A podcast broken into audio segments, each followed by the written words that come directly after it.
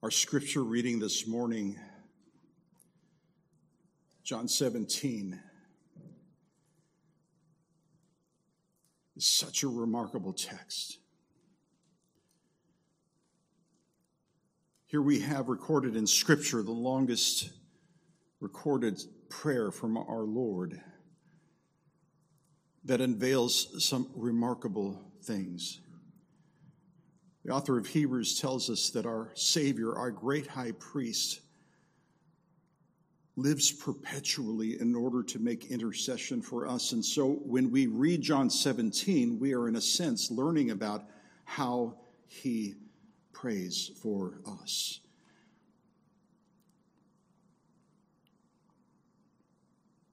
And there's so many rich truths in that text. He, he prays for our joy that we would have the fullness of his joy in ourselves. He prays that we would be kept from the evil one. He prays that we would be sanctified in truth.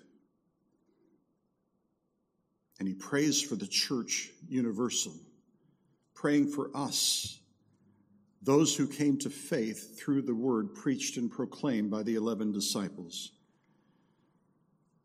He prayed for the unity of his people. And he prayed that we would be there someday in his eternal kingdom. All these truths are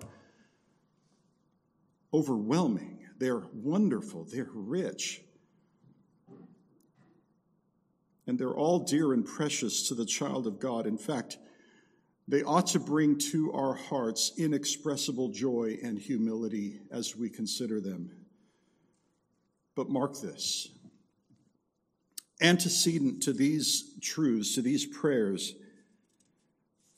there is a remarkable petition that our Savior begins with in this prayer that is worthy of our time and attention and consideration. And I would like for you to look at verse 1 in John chapter 17.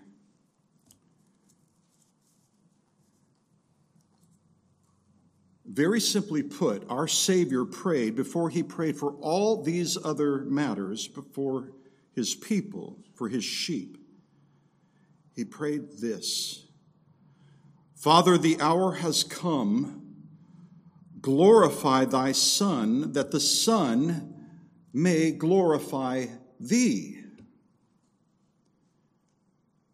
Now, this is very simple, but it is so foundational to everything because his first priority in this remarkable prayer is the glory of the Godhead.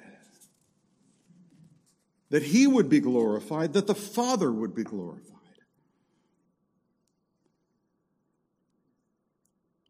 I believe that one of the reasons why the reformers comprehended the principle of the five solas, as we refer to them, which is simply a summation of what they sought to restore in the preaching, faithful preaching of the scriptures. And that is, is that salvation is by grace alone, through faith alone, in Christ alone, based upon the authority of the scriptures alone. And then the very tail end of all this is soli deo gloria, to the glory of God alone. And it's not last on the list because it's the least important. It's, I think, last in the list because it is utterly foundational to everything. Why have we been saved by grace through faith by Christ and by the authority of Scripture? It is so that God would be glorified. By the way, I'm not telling you this because I imagine that I'm telling you something that you don't know. I know you know these things. But I believe that this principle is something that we need to rehearse and review time and again because I'm amazed, and I'm speaking now for myself as a self rebuke. I'm amazed at how easy it is to wander away from some of the most basic principles of Scripture it's just too easy. That's why we need the constant infusion of Scripture to anchor our hearts, our souls, our minds. Frankly speaking, this priority of God's glory saturates every page of Holy writ. In fact, again, Psalm 46 and verse 10, the part that I didn't get into last time, the Lord commands us, cease striving and know that I am God. I will be exalted among the nations. I will be exalted in the earth. The idea of the word exalt means to lift, lift up, herald, and glorify. God promises to achieve this, which means he will. Because as the author of Hebrews reminds us, it is impossible for God to lie. Not only does God seek the priority of his glory, his exaltation, but the scriptures make it quite clear that he jealously guards this priority. And I can only say this using the word jealousy because this is exactly what we find in Scripture. We see the description, description of, in Scripture of God's jealousy, his zeal for his own glory.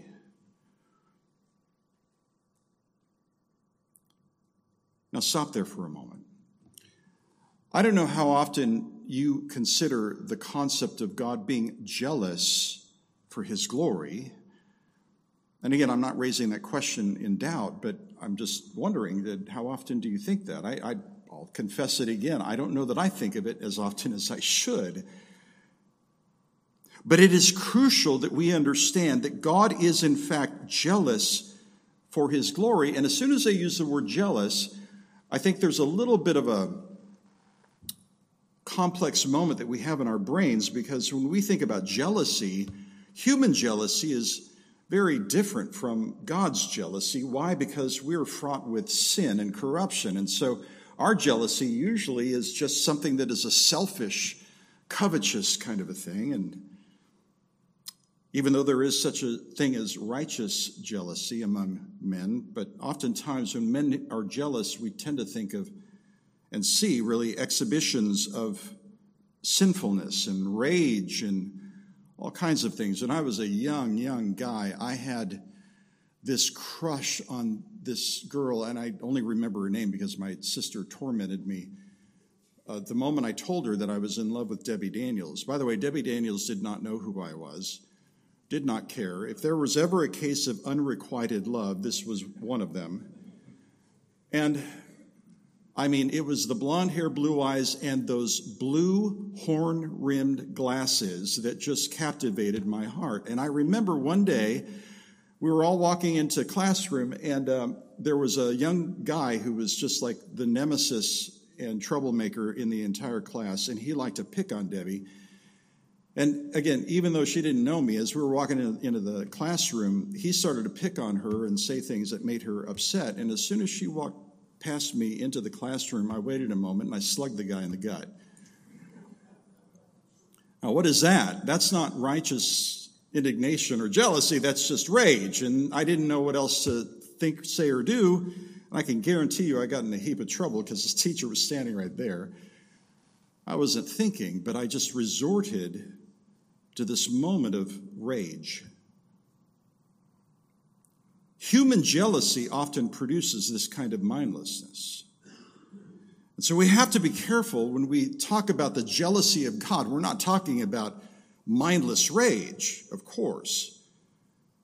In fact, whenever we go to Scripture and we find expressions that are descriptive of God, like the eyes of God or the arm of God or the right hand of God, these are what we call anthropomorphisms. They're uh, descriptors of God and his attributes that are put in human terms and language to help us to think about God himself. In terms like love and joy and anger and even jealousy, these we call anthropopathisms because the Greek word pathos, passion, these tell us something about God in his attitude towards a variety of things. God loves us, and we're thankful for that.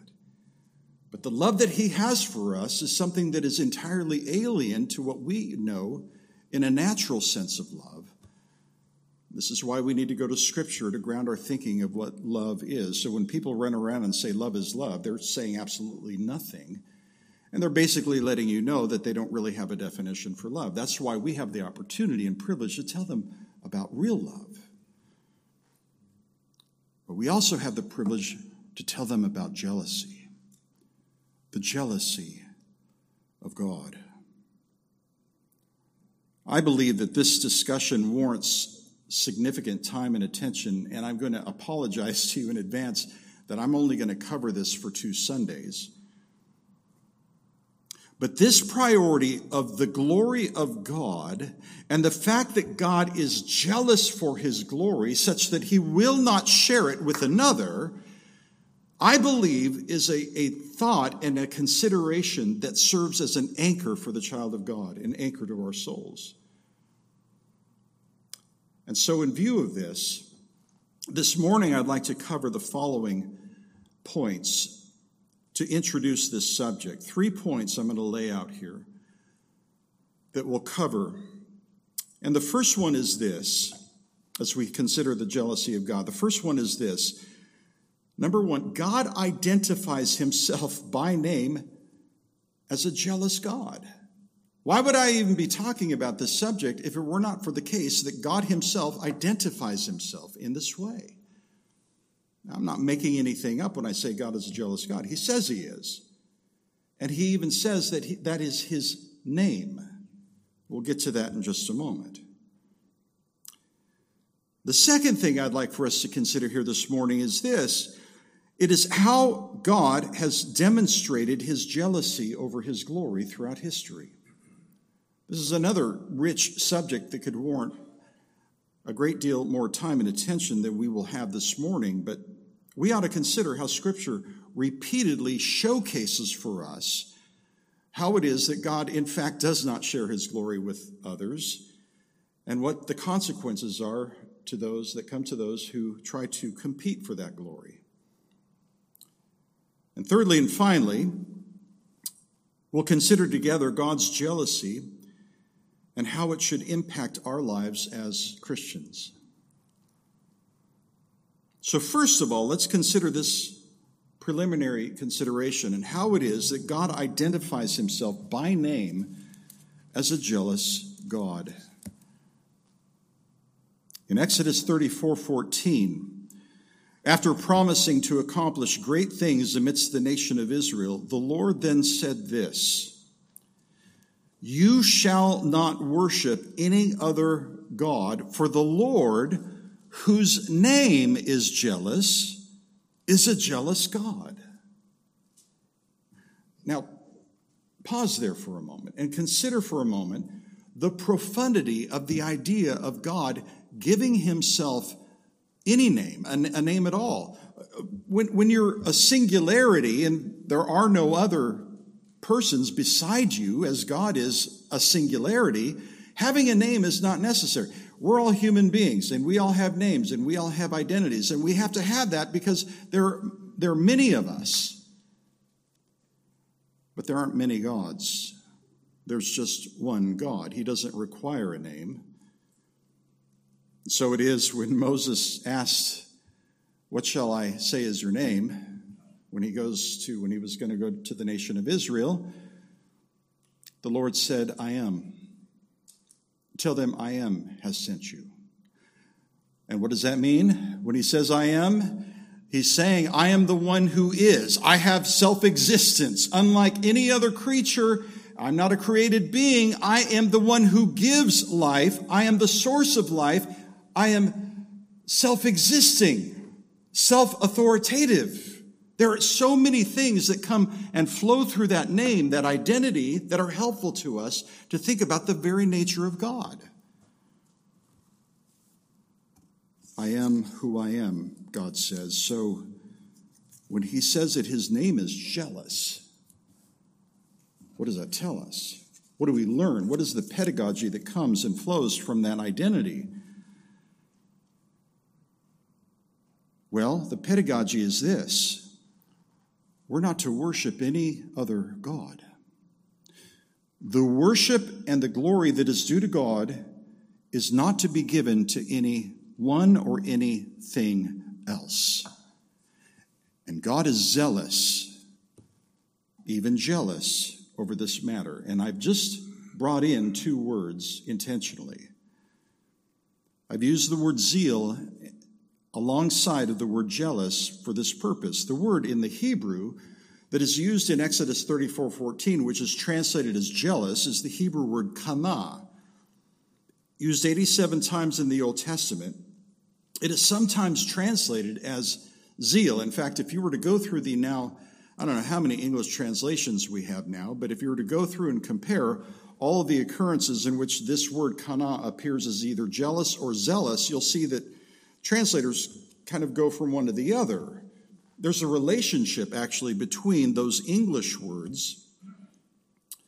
The Theological Dictionary of the, New, of the Old Testament reminds us that a helpful way to think of jealousy is to think of the word zeal. Zeal as the original sense from which the, the from which derive the notions zeal for another's property, which translates as envy, or zeal for one's own property, which translates into the idea of jealousy.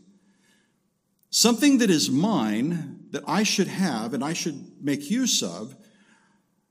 There's something very natural about being jealous over that, that thing or, or, or having a bond or a relationship with someone who is bound to you, like my wife um, I'm jealous over her in the sense that she is bound to me. She is my bride and mine alone. And this is where we could have a godly sense of jealousy. We'll talk more about that later. But we can think of God's jealousy in these terms of the idea of Him being zealous over that which is His. The Oxford English Dictionary defines the word zeal as denoting ardent feeling or fervor, even boiling passion, taking the form of love, wrath, jealousy, or righteous indignation. And this is why the words zeal and jealousy can be used to some degree interchangeably. In fact, the Greek word zelos from which we get the translation of either jealous or zealous. Kind of sounds like you're almost saying the same thing. Again, there's a relationship between these terms. And even Young's literal translation translates Exodus 34 14 in this way For you, you, for you do not, uh, for ye do, do not bow yourself. I told you I was tired. I knew, I knew this was going to happen. For ye do not bow yourselves to another God, for Jehovah, whose name is zealous, is a zealous God. What is this zeal? What is this jealousy? Well, it is God who is zealous or jealous over his glory, that which is his. God alone is worthy of worship and adoration, and he is zealous or jealous for that glory, meaning he will not share his glory with another.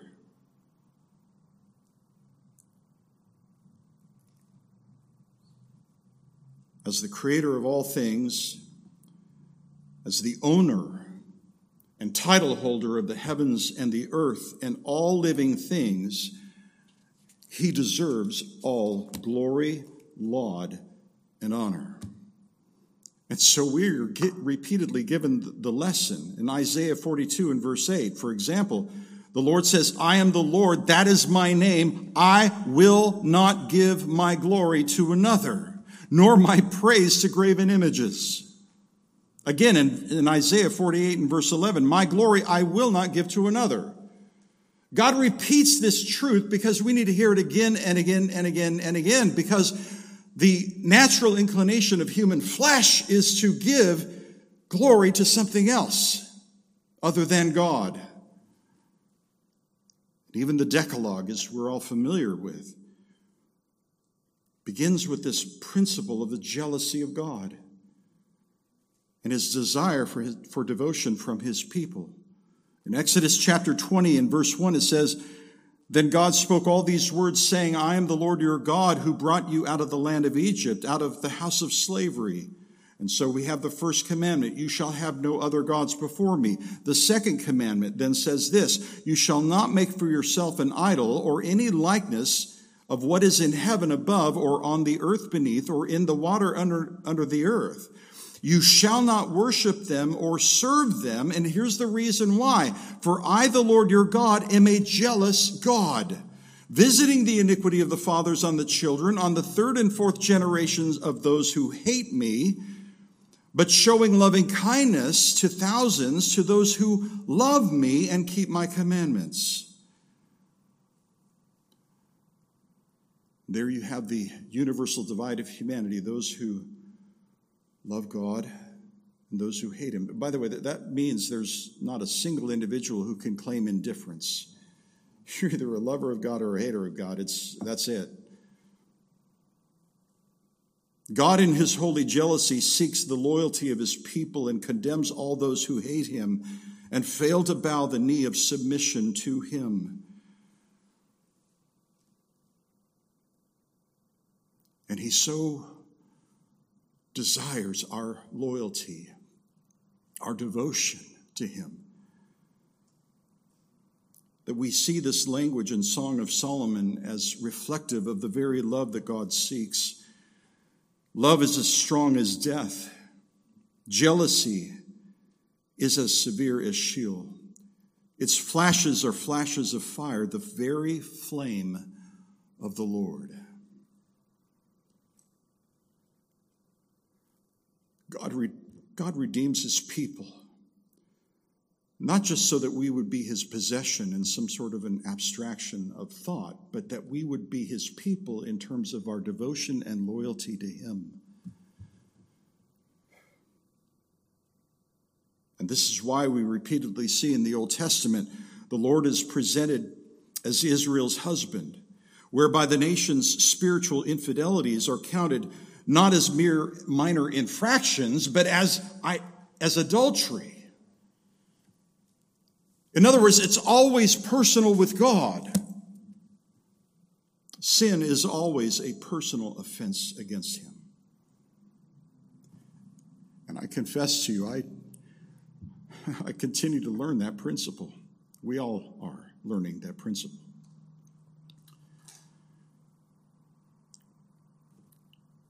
In Ezekiel 16 and verse 38, God promises out of his jealousy judgment against those who remain in rebellion against him.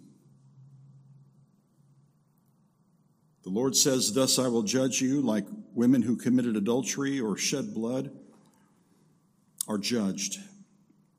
And I shall bring on you the blood of wrath and kana, jealousy.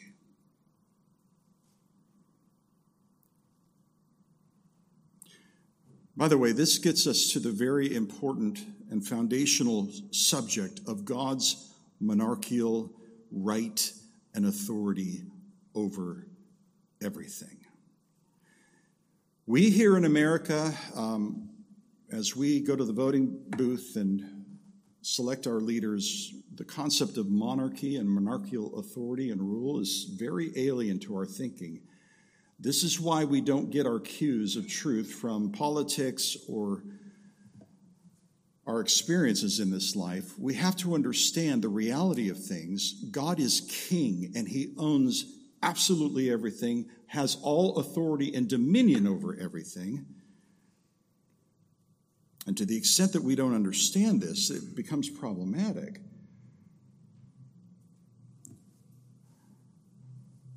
You know, we often talk about property rights. As I'm preparing to do something with our home in North Carolina, I don't know if things don't work out, I might just give it away, but uh, we're either going to rent or sell it or do something with it. I still have to prepare it to do something with it. But in meeting with the realtor and talking about our rights, our legal rights, and what we can, can or can't do, and all these things, it, it just gave me a moment of meditation in the middle of the conversation of realizing that I can talk about property rights and my ownership over this house, but at the end of the day, I only own this home in a temporal sense. It's going to be somebody else's eventually. Our sense of owning anything has to be tempered with the understanding that as mere mortals who have a beginning and end in this world, our possessions will become the possessions of others eventually. But God, who lives forever, always has been, and ever will be, he possesses everything always, and it never ends. How's that for monarchical rule and authority? We don't even understand it because we have such a limited capacity to comprehend things, but God owns all things and ever will own all things. And therefore, his jealousy for his glory stems from our understanding of this principle. Psalm 95 For the Lord is a great God and a great King above all gods, in whose hand are the depths of the earth, the peaks of the mountains are his also. It's like the psalmist is going around. Hey, let's take a let's take a review of planet Earth and everything that God has made. He owns that. He owns that. He owns everything. And so he says, "The sea is His, for it was He who made it, and His hands formed the dry land."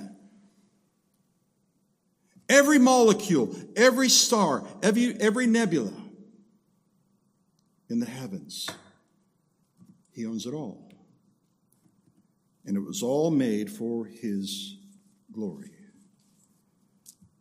And so we're told by the psalmist in Psalm 19 and verse 1 the heavens are telling of the glory of God. That's why they're there. And their expanse is declaring the work of his hands.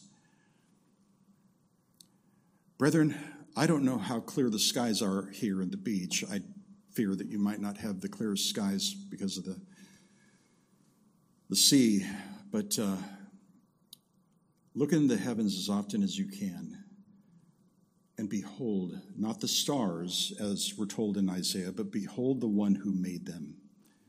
That's why they're there. It's all there for his glory. This celestial sermon that God has made is there for a purpose.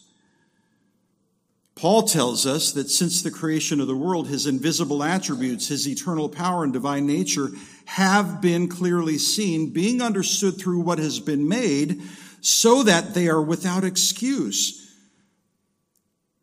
My background is in science, um, and I'm amazed at all of these so called scientists who will tell us that, well, the universe now, the current theory is, is that based upon string theory that uh, the present heavens and the earth just came about by means of a self generating, ex- pre existing system of energetic fields that just collided, and suddenly there was the creation of matter, and, and then there was a big bang, and blah, blah, blah, blah. And so you have to ask the question where do those pre existing expressions of energy, energetic fields exist? How do they come into existence? Well, you, you don't have to answer that question. It's, it's kind of like saying, well, human life came here from aliens from another planet. But as soon as you say that, you don't have to answer the question where the aliens came from.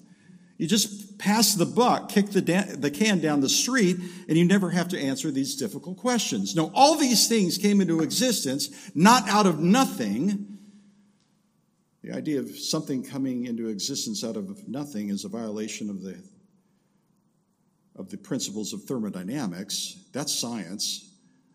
Real science would say, no, in the beginning, God created the heavens and the earth. That's a meaningful statement. But men choose to, li- to believe in alternative views because they refuse to bow the knee to the one who made all of this for his glory.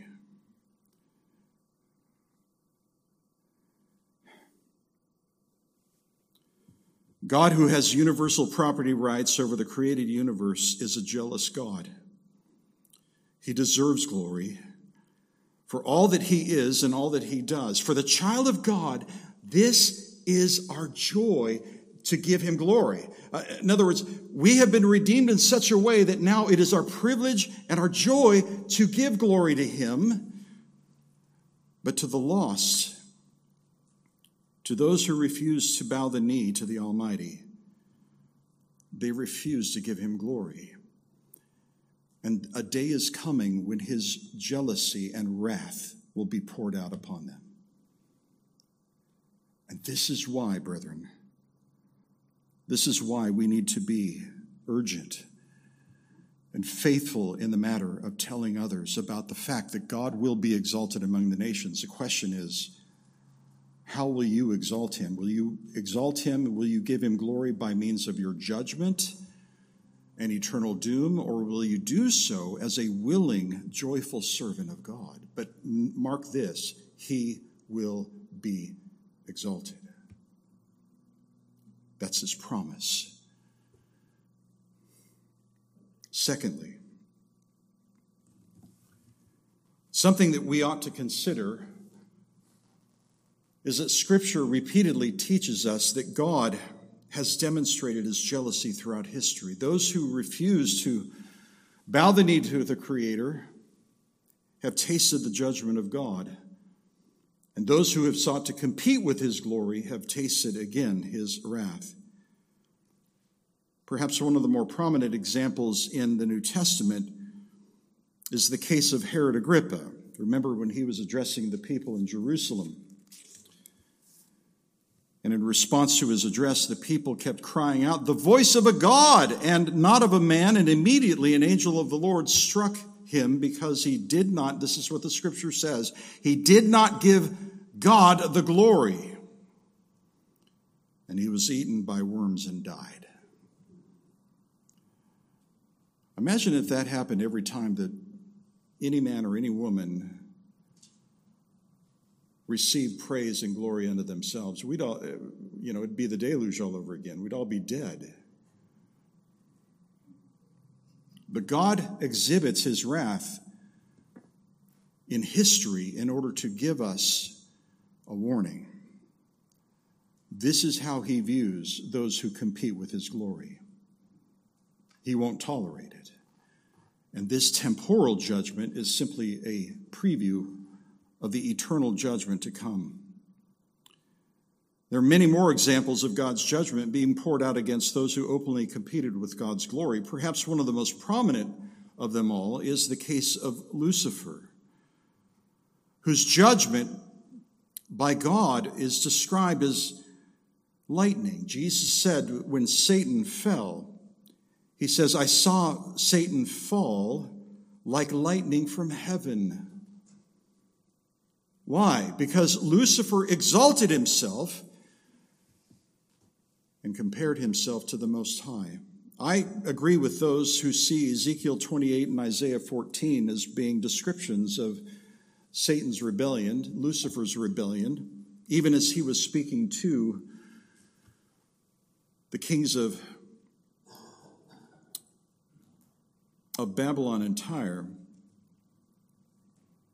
But in Ezekiel chapter 28, we see this description. It says, You were blameless in your ways from the day you were created until unrighteousness was found in you. By the abundance of your trade, you were internally filled with violence, and you sinned. Therefore, I have cast you as profane from the mountain of God, and I have destroyed you, O covering cherub, from the midst of the stones of fire. Your heart was lifted up because of your beauty. You corrupted your wisdom by reason of your splendor. And in Isaiah 14, the Lord again rebuking Lucifer said, But you said in your heart, I will ascend to heaven. I will raise my throne above the stars of God, and I will sit on the mount of the assembly in the recesses of the north. I will ascend above the heights of the clouds. I will make myself like the Most High.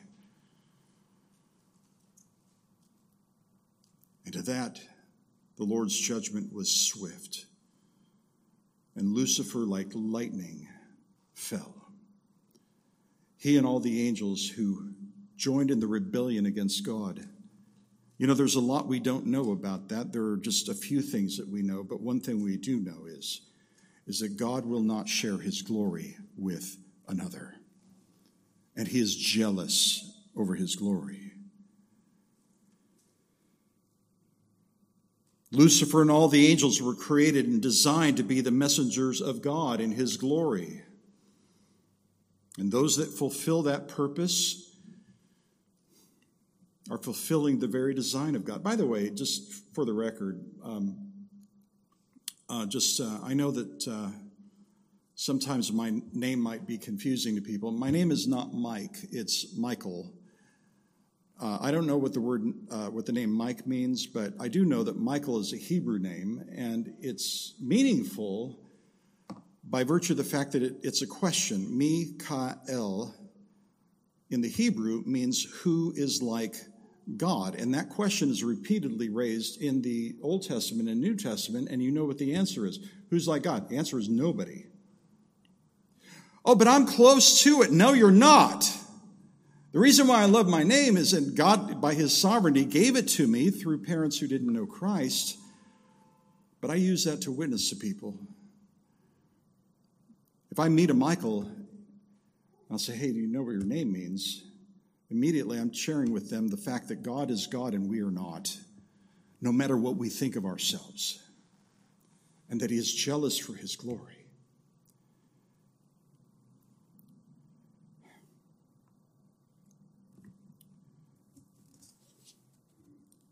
So the angels are created in order to fulfill their divine purpose. They were created in order to fulfill this priority of the worship of God, the glory of God. But having mentioned Lucifer in his fall, remember all those who stand in opposition to God's glory, in opposition to his will, throughout history, God has demonstrated through temporal judgments the fact that he is jealous for his glory. In the book of Jude, Jude launches into this remarkable description, a threefold description of God's judgment against those who would compete for his glory and who deride his name and his will. And if you have uh, your copies of the scriptures, just briefly look with me at Jude chapter, uh, Jude 5, rather, verses 5 through 7. Having mentioned the fact that there were those who had entered into the midst of the church who were turning the grace of God into licentiousness and were de- denying our only Lord and Master, the Lord Jesus Christ, he then went on to describe how God deals with rebels in his universe. So he says this, beginning in verse 5. He says, Now I desire to remind you, though you know all things once for all, that the Lord, after saving a people out of the land of Egypt, subsequently destroyed those who did not believe, and the angels who did not keep their own domain, but abandoned their proper abode, he has kept in eternal bonds under darkness for the judgment of the great day. Just as Sodom and Gomorrah and the cities around them, since they, in the same way as these, indulged in gross immorality and went after strange flesh, are exhibited as an example of undergoing the punishment of eternal fire.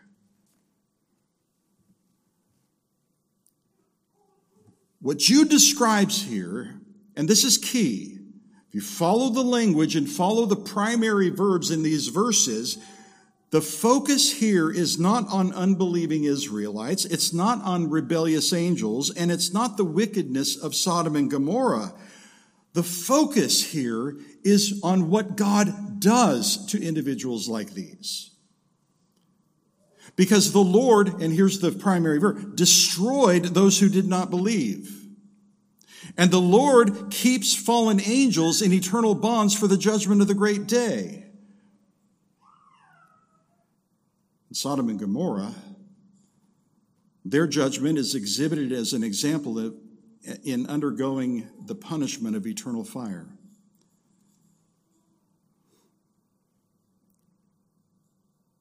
Keep that in mind.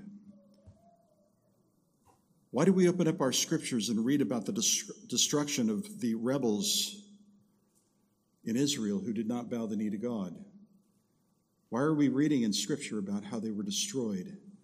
So that we would know and understand that God is jealous for his glory. Why do we read in Scripture about how it is that God condemned the angels, the fallen angels who rebelled against him? Is so that we would know that God is jealous for his glory.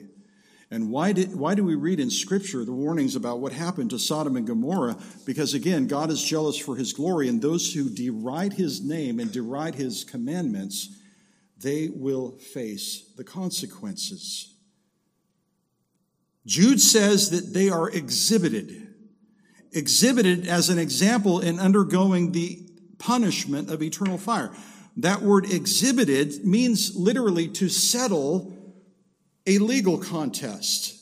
It bears the idea of producing forensic evidence in such a way that you settle a legal dispute. Remember the program Columbo? Does, does anybody, are there some of you too young to know about Columbo? Every program was almost the same. They just had different actors and different storylines, but it was kind of the same thing. You had a crime, and then you had Columbo marching around with a cigar and mumbling things. And then finally, you got to the end of it, and finally, he came up with the forensic evidence that revealed everything. And then suddenly, the legal dispute or the legal question was finally settled. There's the evidence. Sodom and Gomorrah and the judgment, the wrath that God poured out upon them. This is evidence that we need to look at and study and examine so that we would know that God does not wink at sin. That those who live in rebellion against Him in His universe, and it is His universe, they'll pay the consequences.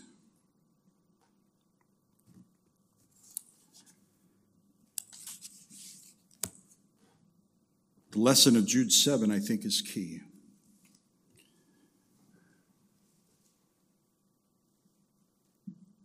Those in Israel who rebelled against God, the root of their problem was their own sin, their own rebellion, their own unbelief. For Lucifer and the angels who fell with him, pride and a spirit of self exaltation. Sodom and Gomorrah, hedonism. That's all that you need to know about Sodom and Gomorrah. It's just about a bunch of people living for themselves. And it manifested itself in both in terms of their selfishness and in terms of their sexual immorality.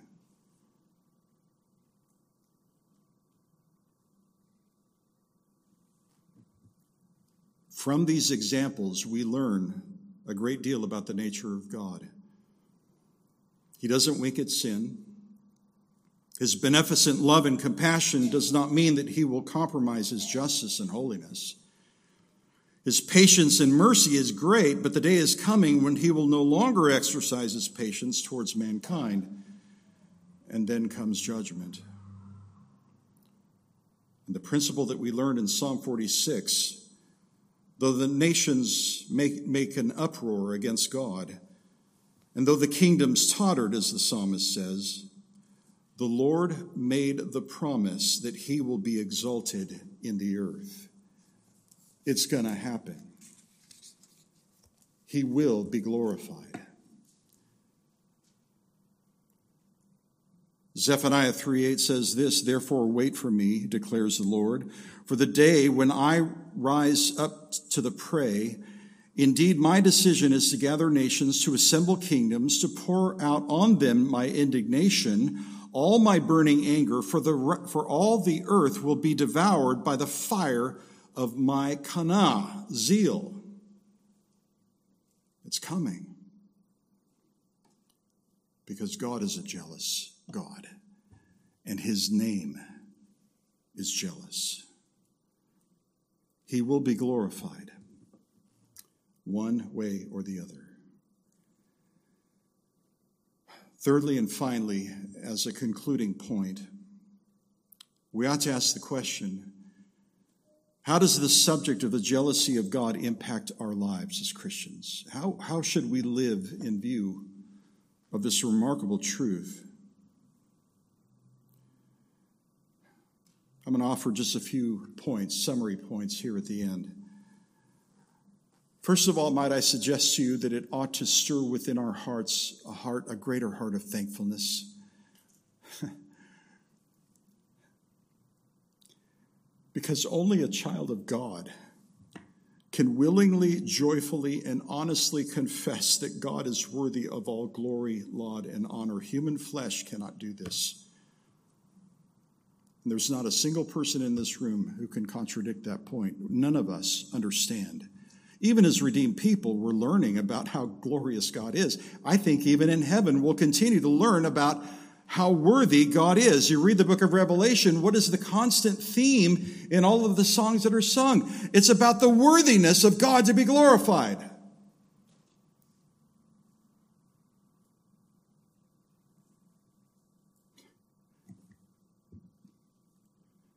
Human flesh loves to exalt self. It's the way we are in our sinful nature. But only divine grace can produce this confession that came from John the Baptist when he said, Of Christ, he must increase, but I must decrease. Let him be exalted, let him be glorified. Not me, him. We're incapable of such a confession by nature, but by divine grace. This is now our confession. Let us give thanks to God that this is, in fact, now our confession.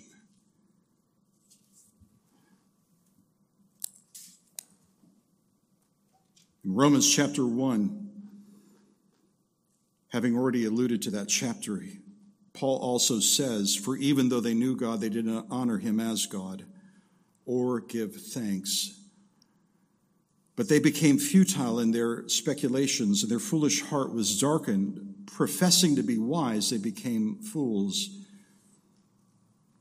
and exchanged the glory of the incorruptible God for an image in, in, the form of corruptible man and of birds and of four footed animals and crawling creatures. Therefore, God gave them over in the lusts of their hearts to impurity that their bodies might be dishonored among them, for they exchanged the truth of God for a lie and worshiped and served the creature rather than the Creator who is blessed forever. Amen. Twice Paul uses the word exchanged. Exchanged. It simply means trading one thing for another.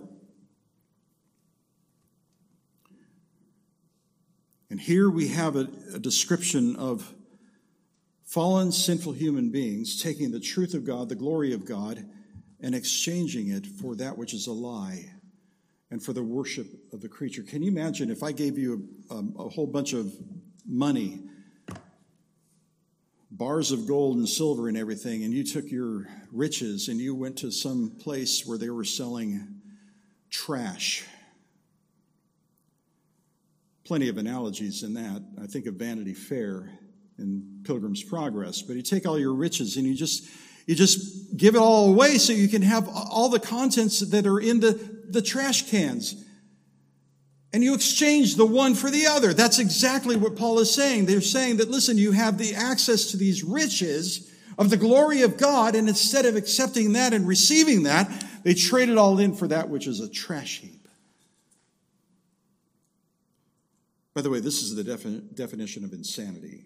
Ecclesiastes 9:3, read it later.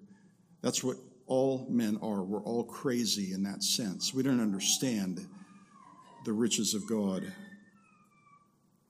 Secondly, here's a second consideration and implication of this truth. The truth of the jealousy of God should give us greater vigilance for the gospel. As we've already indicated, God will be exalted. The day of his judgment is coming. He will be glorified. That's a promise that he has given. How men and women are used to that end is the question. You know, we live in a worldly culture which seeks not the glory of God, but the glory of self. Young people, oftentimes, and not just young people, young and old, spend time on the inter- internet. Many people spend an inordinate amount of time looking for attention and praise from others. Many young people who seek that attention and don't get it oftentimes sink into a depression and some, some commit suicide. We read about this in the news some, from time to time. The constant craving for self praise and glory should be seen for what it is. It is a clear indication of humanity's corruption, depravity, and need for Christ. So when we see others carrying on in this manner, and it's all around us, number one, we should never be prideful, imagining that somehow we're any different. We're all cut out of the same fallen fabric. Paul says, We also once were foolish ourselves, disobedient, deceived, enslaved to various lusts and pleasures, spending our life in malice and envy, hateful, hating one another. This is the universal reality of humanity. Only God can snatch us out of that pit.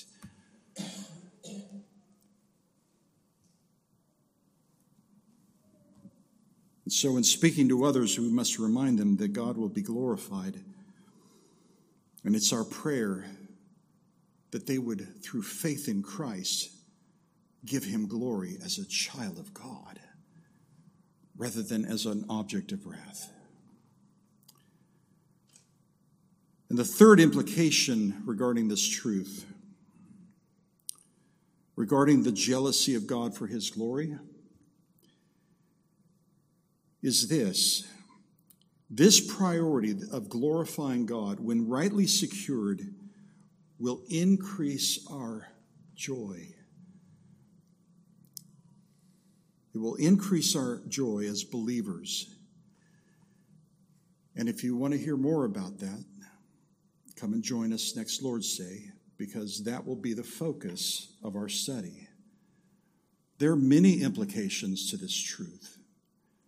Soli Deo Gloria is not just a nice little phrase, it is foundational to everything.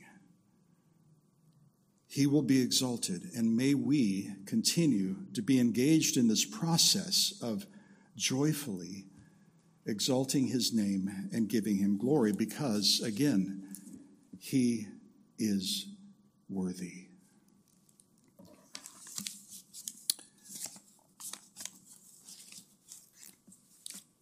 Precious Heavenly Father, we're only introducing this subject, and we plead with you for further grace to learn more. Not so that we would just merely have theology in our minds, but so that such truths would transform our lives, our hearts, our souls, every aspect of our being. Father, our Savior's prayer that, you, that He would be glorified, that you would be glorified, is precious. Just as all the other petitions that He made in John 17 but the principal petition that he offered up is so key, it is so foundational.